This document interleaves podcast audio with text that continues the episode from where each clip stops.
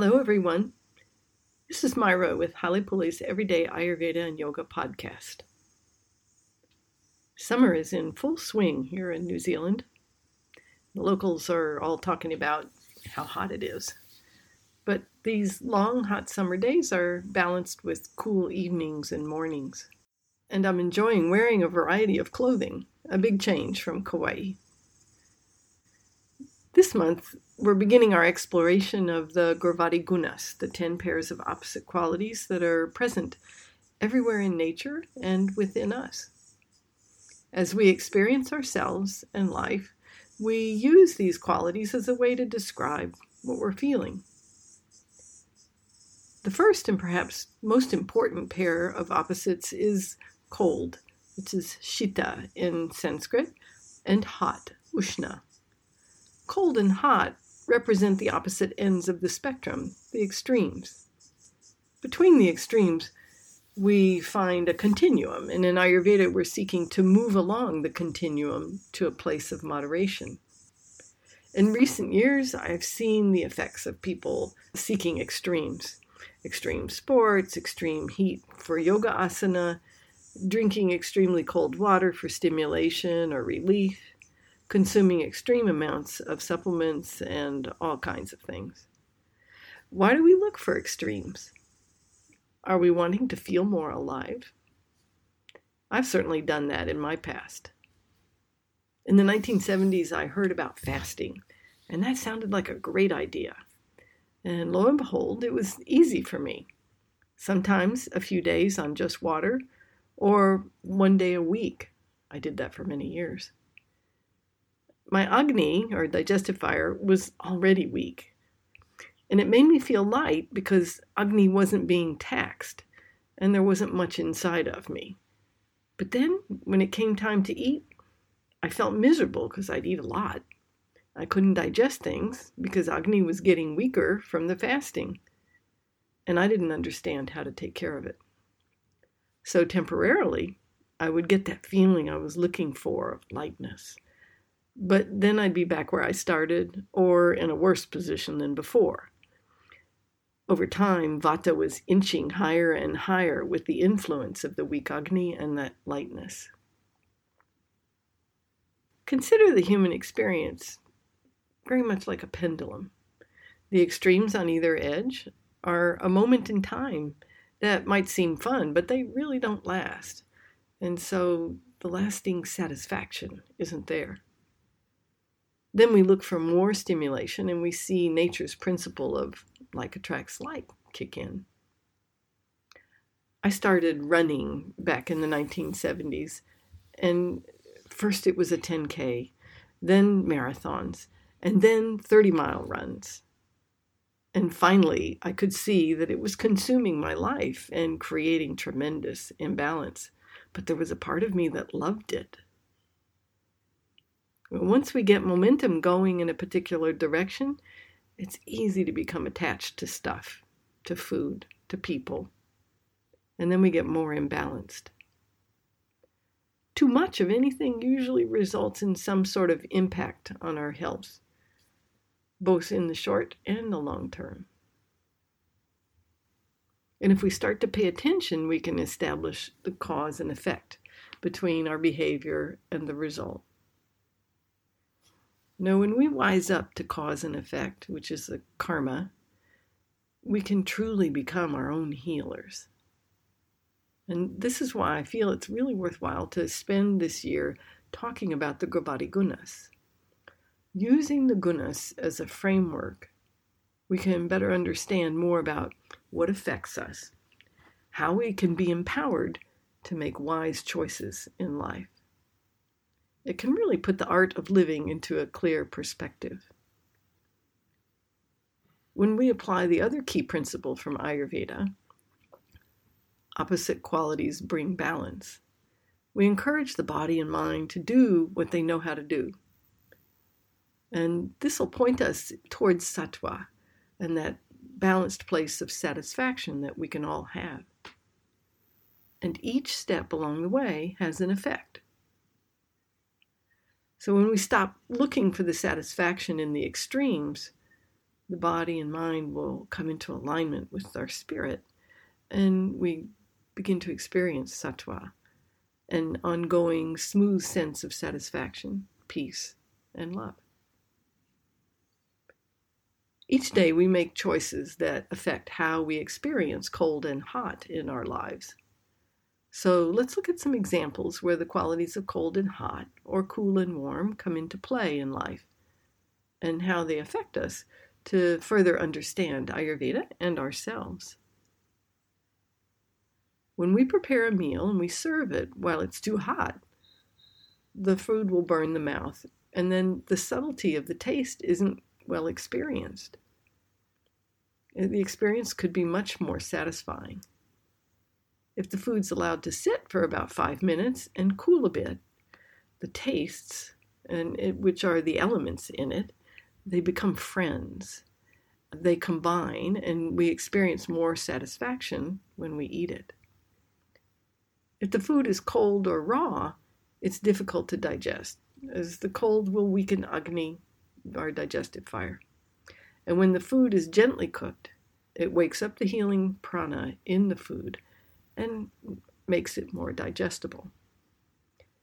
Now, you've given yourself the gift of a more satisfying experience, which will have favorable effects on your digestion and how you feel short and long term.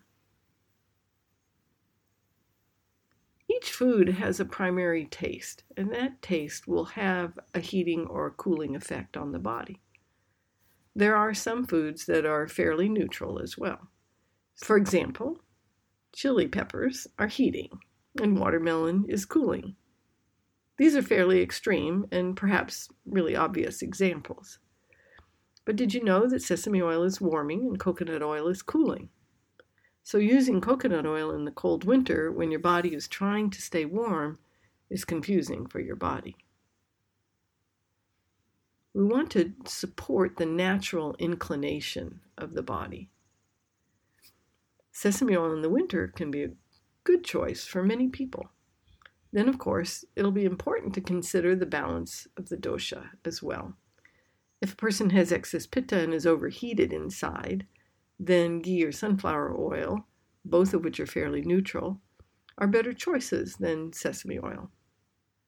But if a person feels cold inside, then the sesame oil or an olive oil will be good choices, along with ghee. When we eat in alignment with what the body's doing naturally, we experience satisfaction and can feel our best. After we eat a meal, the eyes heat up naturally. So, a nice practice is to pat a little cool water on them after eating, and it will support the longevity of the eyes. Hot and cold are in so many parts of our lives.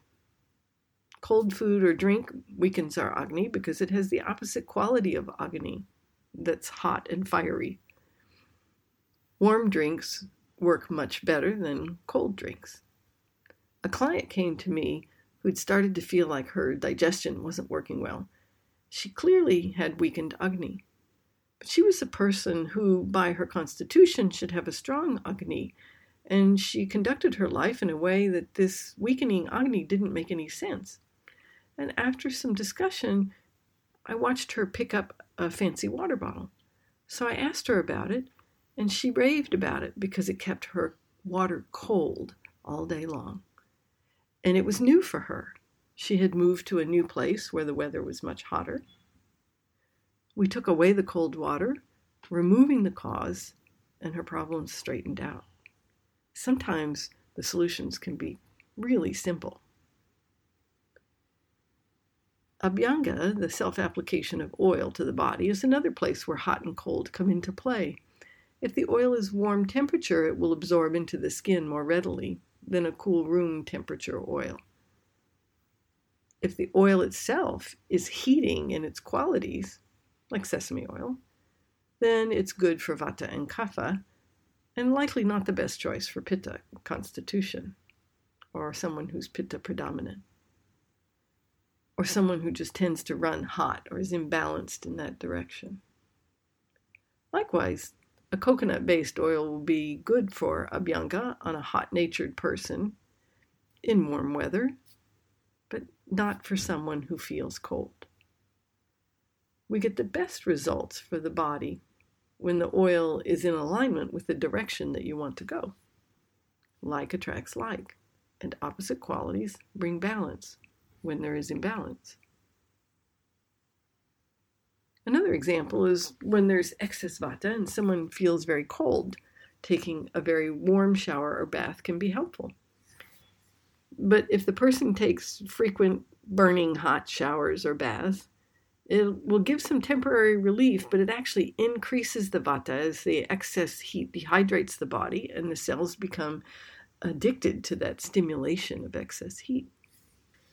Likewise, a person who's very hot inside taking cold showers or baths will get temporary relief, but it's not going to solve the problem because it will allow them to continue doing whatever is overheating them. And eventually, a problem will result from that. When internal body temperature gets very high, there's inflammation, often from ajirna or indigestion. And this could be from any or all of the doshas.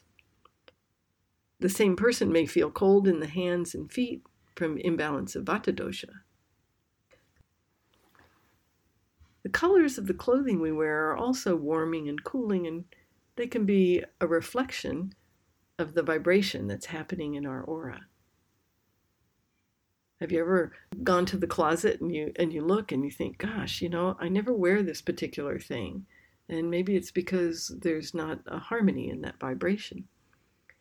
Blues and whites are more cooling, and greens, browns, reds, purples, and yellow are more warming.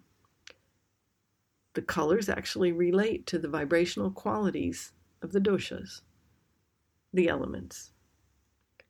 Notice how you feel the next time you put on certain colors. Our experience of hot and cold also comes into play when we're dressing for the weather. We have cool mornings here that require more clothing. By midday, it's quite warm and it requires much less clothing. If I layer up in the morning, I can start taking layers off through the day, and I may not have to change all of my clothes frequently. or I might have to. It's interesting to watch how different people dress for the same weather. Some require much less clothing, and this has everything to do with the doshas and their current state of imbalance. The doshas have their heating and cooling qualities. Vata and kapha being cold when in excess, and pitta becoming hot when in excess. It can show in our emotions, where we can be cold and resistant toward a new idea or excessive in the heat of passion neither of which bring much satisfaction. Learning to observe ourselves without judgment is a great stepping off point. When we allow ourselves the extremes, it gives us clarity for what is possible. It's in the mid range where we find our truth. Can you see how learning to consciously recognize the Gurvadi Gunas and the role they play in our lives, it can support us to make choices that align with nature and our higher self, bringing great results? It's really quite a common sense system, isn't it? We feel better, we make better choices for ourselves, and perpetuate more great things in life. And this is how to work with your constitution much different than making choices because someone came up with a statistic or something from laboratory research. So, your assignment for this month is to be observant in your experience of the hot and cold and warm and cool in your life.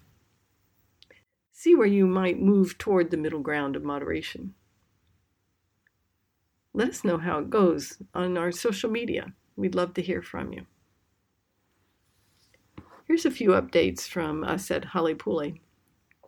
I'll be in Australia next month, making stops in Melbourne, Sydney, Adelaide, and Byron Bay. I'm offering a series of Ayurveda and yoga workshops for diverse areas of life, including preparing for motherhood, healing from addictions and digestive issues, uh, integrating the principles of Ayurveda into yoga practice and yoga teaching. If you're in Australia, I do hope to see you there. You can sign up for workshops on our website, halepule.com. In other news, you'll soon find our Live Ayurveda and Yoga app in the App Store. It's packed with good stuff like instructional Ayurveda and yoga videos and podcasts and guided meditations and exclusive recipes and guides and audiobooks. It's a guide in your pocket that'll support you to easily integrate Ayurveda and yoga into your daily life and experience the state of vitality and well being that is your true nature. Stay tuned to our social media for details on the upcoming release.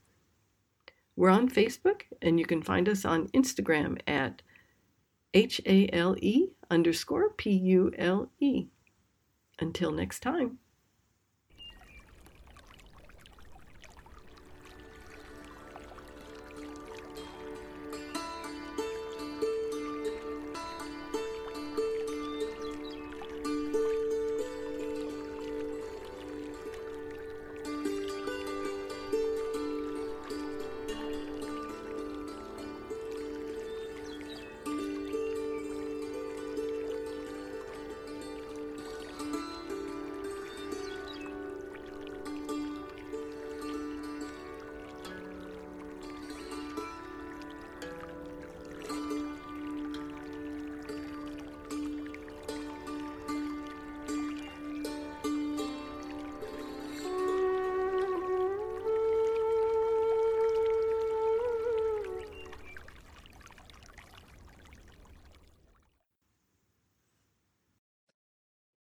In Ayurveda, we understand that we each have a unique constitution.